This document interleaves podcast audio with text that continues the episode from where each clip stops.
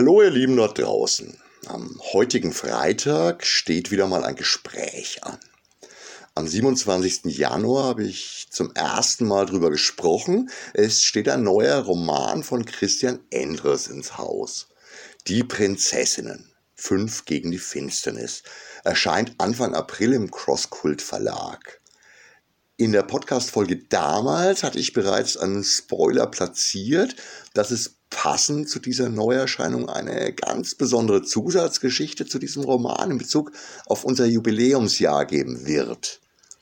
Jetzt stehen wir kurz vor dem Erscheinungstermin und natürlich habe ich die Gelegenheit ergriffen, nochmal ein Gespräch mit Christian Endres zu führen.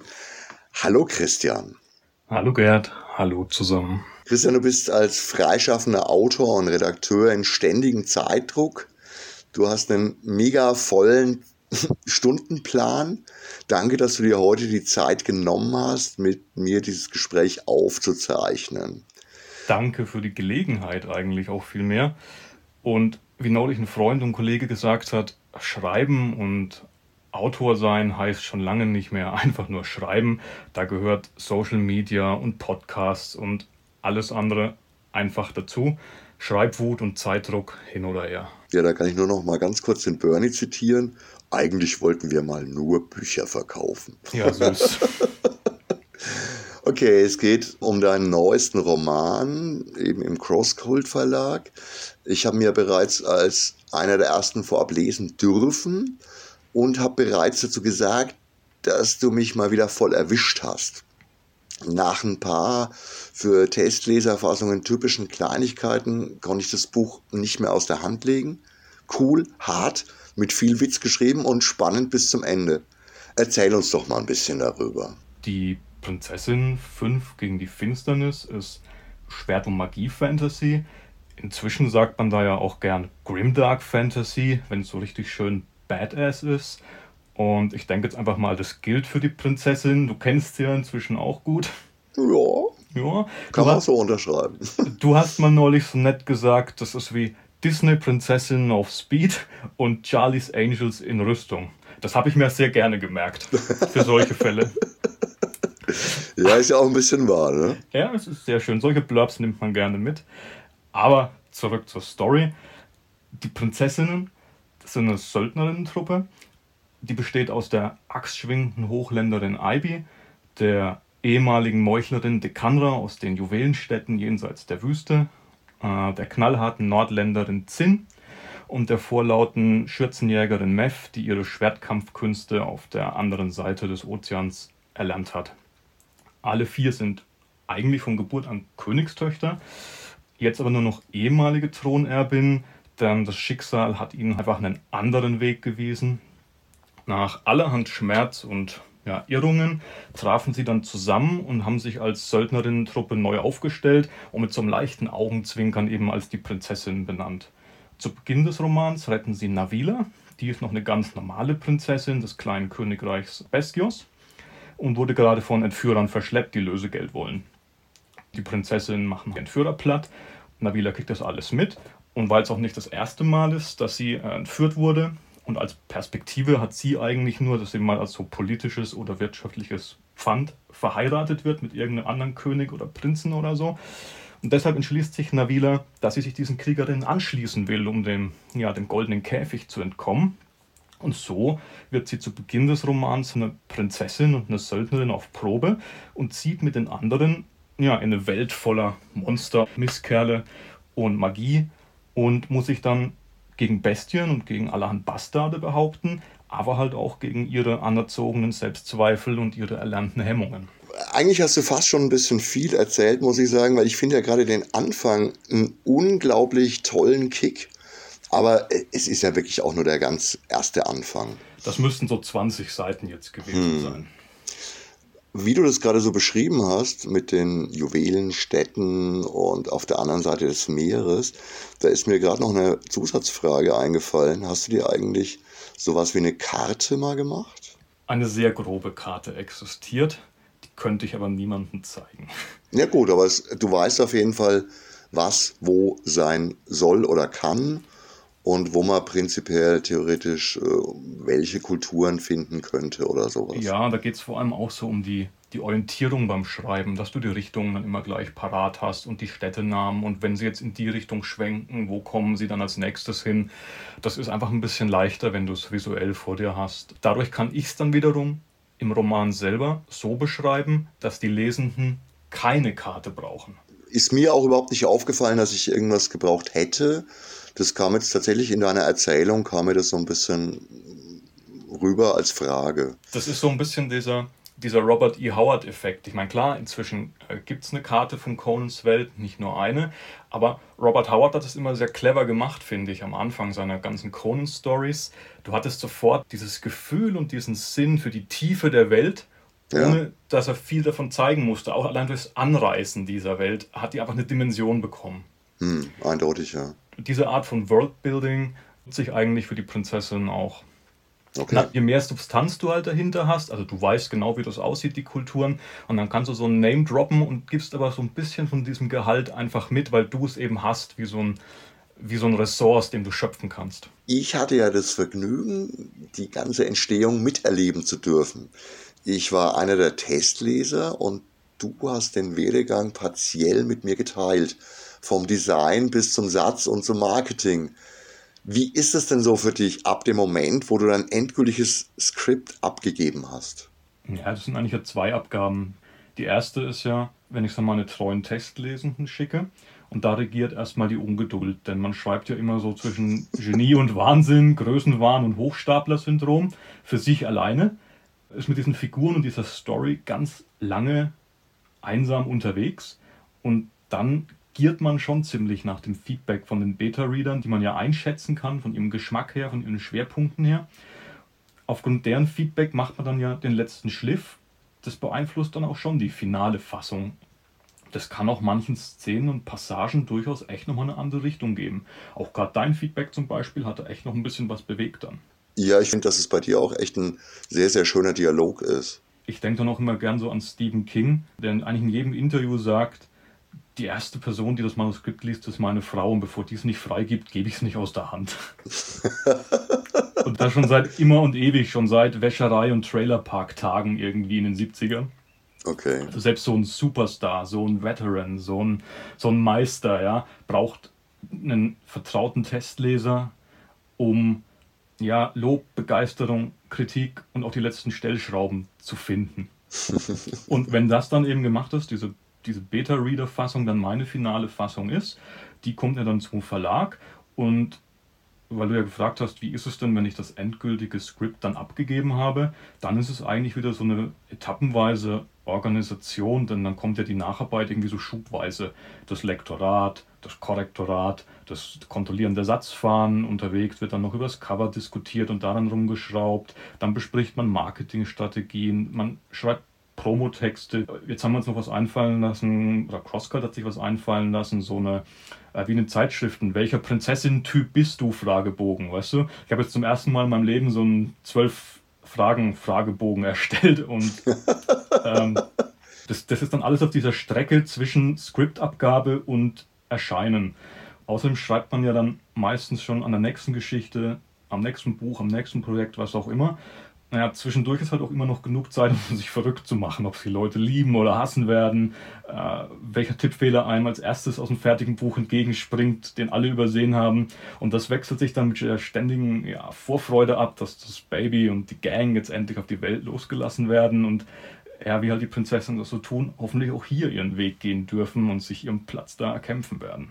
Also da hast du ja auf jeden Fall mit Crosscall dann auch einen sehr engagierten Verlag gefunden, die sich ja, wenn du das so erzählst, auch mit Fragebogen noch und solchen Sachen, da wirklich drum bemühen, dass sowas dann auch abgeht. Ja, ich habe es da wirklich jetzt schon sehr gut erwischt mit Crosscult und wie es gerade positioniert ist. Und der Rest liegt jetzt an den Lesenden und an den Prinzessinnen, ob die alle begeistern können, so wie sie mich und dich begeistert und erobert haben. Okay, das war jetzt schon so ein bisschen aus dem Nähkästchen geplaudert. Komme ich gleich zu meiner nächsten Frage allein vom Roman schreiben zu leben, ist äh, hierzulande schwer. Gibt es wirklich nur ein paar wenige Ausnahmen, denke ich. Als Freie, also vor allem im Fantastikbereich natürlich. als freier Autor kannst du dich nicht nur auf deine Geschichten konzentrieren, sondern arbeitest auch als freier Journalist, Redakteur, Comic-Editor.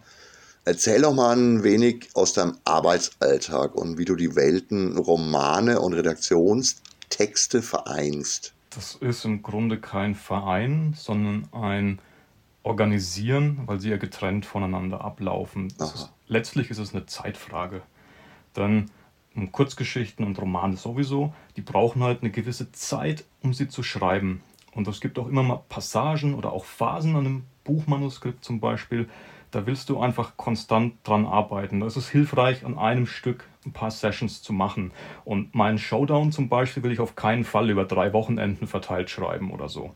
Ja, klar, verstehe ich. Ja, aber die Deadlines von den Redaktionsjobs für Panini, für Heine, für den Tagesspiegel, für wen auch immer, geben halt doch ein ganzes Stück weit den Takt vor, wann ich was machen kann oder muss. Und es geht halt nicht nur darum, wonach mir früh es irgendwie ist. Ist mir zwar total nach Fiction, aber ich habe halt morgen eine Deadline, dann ist es halt nicht möglich. Und ja, aber inzwischen habe ich den Bogen eigentlich ganz gut raus, äh, mir so zu organisieren, dass ich immer so einen, so einen gewissen Zeitblock im Monat für die Geschichten, für die Romane habe, Dafür verzichte ich inzwischen auch für ein paar Redaktionsjobs und reduziere an der Front ein bisschen. Und ich bin auch echt froh, dass, dass Panini und Heine da auch wirklich Verständnis haben und sagen, ja, schon klar. Und weißt du, die könnten ja auch anders reagieren. Hm. Aber es bleibt halt dabei, auch wenn du es anders organisierst, du verschiebst ja nur, wann mache ich das, wann mache ich das, die Stundenzahl bleibt halt hoch, also es bleibt halt ein 60, 70 Stunden die Woche Job und ja, Freizeit, Wochenende, Urlaub stehen halt dann zur Not hinter dem besagten Showdown-Schreiben an. Es ist wie bei euch im Laden, man liebt es, man macht es dann auch gerne, es powert einen aus und es ist schon anstrengend und vielleicht muss man auch in dem Fall Roman oder Redaktion irgendwann mal eine Entscheidung treffen. Aber ich habe mir das ausgesucht und wenn ich mir jetzt vorstelle, ein Leben mit den Prinzessinnen oder ein Leben ohne die Prinzessin, ja, gibt es eigentlich eh nur eine Antwort. ja, trotzdem irgendwie ein bisschen harte Realität, weil man träumt ja so immer ein bisschen von hm, dem Autor, der die ganze Zeit vor sich hinschreiben kann und dann toll davon leben kann. Dabei bist du ja jetzt gerade jemand, der eigentlich auch schon wirklich Erfolge feiern konnte. Du hast den Deutschen Fantastikpreis gewonnen, du bist Kurt Laswitz Preisträger. Ich glaube mal, viele Hörerinnen und Hörer würden davon ausgehen, dass du einfach da auch jetzt schon mit leben kannst. Ja, ich lebe halt nicht von meiner Fiction, ich lebe halt vom Schreiben. Mhm. Das bedeutet halt mehr als Fiction und das soll auch gar nicht undankbar klingen, denn letztlich habe ich mich nicht selbstständig machen können, zum Beispiel indem ich Bücher geschrieben habe, vor fast 15 Jahren jetzt, sondern ich habe mich wegen meinen redaktionellen journalistischen Tätigkeiten selbstständig gemacht. Und daraus ist jetzt das Fahrwasser geworden, in dem ich die Prinzessin hier geschrieben habe. Also es bringt dich alles immer an diesem Punkt irgendwo. Bei mir ist es jetzt so gelaufen äh, und diese, diese Wundergeschichten, irgendein Debütantenmanuskript für eine Million in London versteigert von Agenten. ja, you know. ja, kann schon mal geben. Kommt vor, aber genau. die anderen brauchen halt ein bisschen mehr. Gut, die, die werden auch Fleiß und Schweiß ins Manuskript stecken, aber äh, wenn du halt einmal so ein Ding platziert hast, dann geht es danach ein bisschen anders weiter. Ich will mich aber echt nicht beschweren. Ja, ich höre da jetzt auch tatsächlich trotz alledem raus, dass du ja auch das redaktionelle Schreiben durchaus gern machst. Absolut. Für mich wäre das potenziell halt immer so ein bisschen problematisch, weil du ja in komplett unterschiedlichen Schreibstilen auch arbeiten musst, weil du dich ja immer wieder umswitchen musst und dann halt wirklich gerade aus einer redaktionellen Arbeit raus und dann wieder konzentrieren und du musst dich ja dann doch wieder in, in diese Stimmung bringen, die du vermitteln möchtest? Ich versuche eben genau aus diesem Grund, dass es immer mal so Blöcke sind, dass ich sage, diese Woche ist jetzt Prinzessin und eben kein Redaktionskram. Okay. Oder passiert auch, ich mache einen Redaktionstext und am Abend ist mir plötzlich noch nach einem kurzen Flashback oder so und dann, dann schreibe ich noch eine Prinzessin-Szene und die flutscht einfach so dahin und das ist wie die Belohnung für den Arbeitstag. Auch, auch das kommt vor. Das, dann ist das Switchen gar nicht so schlimm, sondern sogar das Schöne daran. Das hört sich jetzt wirklich auch sehr nett an, so wie du das erzählt hast. Ich hatte ja auch erwähnt, dass es zur Veröffentlichung des Romans auch noch ein Special gibt, das zum Buch, aber auch zu unserem Laden gehört oder passt. da würde ich gerne auch noch mal was von dir dazu hören. Um, ähm, leider konnte ich ja krankheitsbedingt nicht am Jubiläum selbst teilnehmen. Aber da ich schon im letzten Herbst die Idee hatte, eine Prinzessin-Story mit Bezug zur Hermkes Romanboutique zu schreiben, schien es dann passend, das so wie zum Kompensieren zu kombinieren. Zum Release des Romans als mein nachträgliches Geburtstagsgeschenk zu eurem Jubiläumsjahr und auch meinen Beitrag dazu. Und so entstand äh, die Kurzgeschichte Die Prinzessinnen und die Bücherwürmer. In der Kurzgeschichte äh, machen Navila, Ivy und Co. sozusagen Station in Würzburg.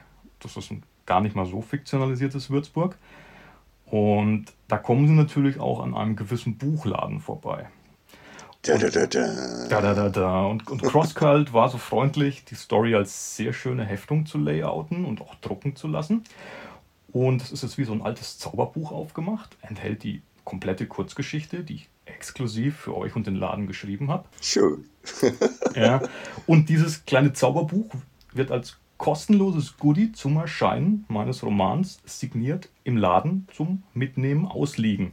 Dann könnt ihr da draußen das alle mal lesen und euch selber davon überzeugen, wieso der Gerd schon wieder so ausflippt vor Freude. aber, aber das ist halt noch nicht alles, wie du uns jetzt gleich erzählen wirst. Ja, ich habe diese Geschichte ein paar Mal gelesen, weil du die lustige Idee hattest, wir könnten dazu auch noch eine Hörbuchversion machen oder eine Hör-Kurzgeschichten-Version oder eine Hör-Story-Version oder wie auch immer machen. Und fand es, dass meine Stimme da irgendwie ganz gut dazu passen würde. Ja, ich habe das auch sehr, sehr gerne gelesen, aber bis wir uns dann endgültig darauf geeinigt haben, wie es wirklich werden soll, das war schon eine lustige Prozedur.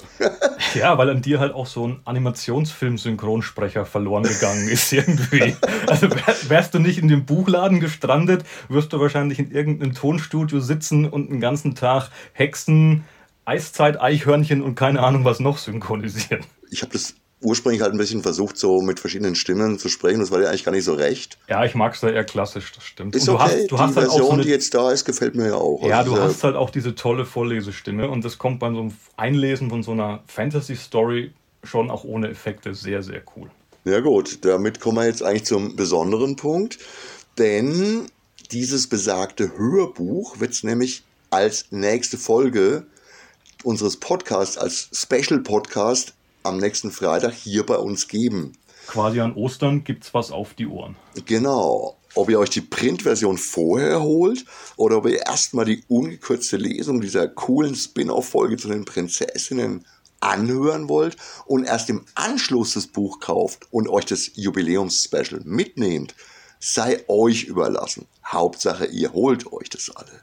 Wie gesagt, das Buch und die Short Story um Hermkes Romanboutique gibt es bei uns im Laden natürlich signiert vom Meister selbst. Und nicht nur das, sondern ihr seid ja auch meine Heimatbasis sozusagen. Das heißt, wenn ihr jetzt nicht aus Würzburg kommt und nicht in den Laden kommen könnt und ihr wollt trotzdem ein signiertes Exemplar von Die Prinzessin 5 gegen die Finsternis, dann könnt ihr es per Telefon oder per E-Mail auch einfach im Laden bestellen. Gerd und Bernie spendieren sogar, weil es die Prinzessinnen sind, den kostenfreien Versand als Bücherwarensendung innerhalb Deutschlands, wenn ich das richtig verstanden habe. So ist es. Also kommt in die Romanboutique, die ist eh immer einen Besuch wert und jetzt lungern da sogar noch ein paar waffenstarrende Prinzessinnen rum. Puh, waffenstarrende Prinzessinnen. Ich habe die Geschichte oft genug gelesen und ich weiß, mein Charakter, Gerdo, in der Geschichte würde jetzt sagen, ich bin froh, wenn die wieder weg sind. Und, und du nachbestellen kannst, ja, natürlich. Ja, danke Christian auf jeden Fall für den Platz in deinem engen Zeitplan. Ich wünsche dir wirklich viel Erfolg mit der verkauften Auflage. Danke. Ich finde das Buch sau cool. Es hat es wirklich verdient. Schauen wir mal, was draus wird. Danke für deine Zeit. Immer wieder gerne. Euch da draußen hoffe ich, konnten wir ein wenig Lust machen auf das Buch, die Short Story und auch auf die Hörbuch-Lesungsversion im nächsten Podcast, nächste Woche. Bis dahin wünsche ich euch eine schöne Zeit und verabschiede mich wie immer mit Ciao, Arrivederci, euer Gerd.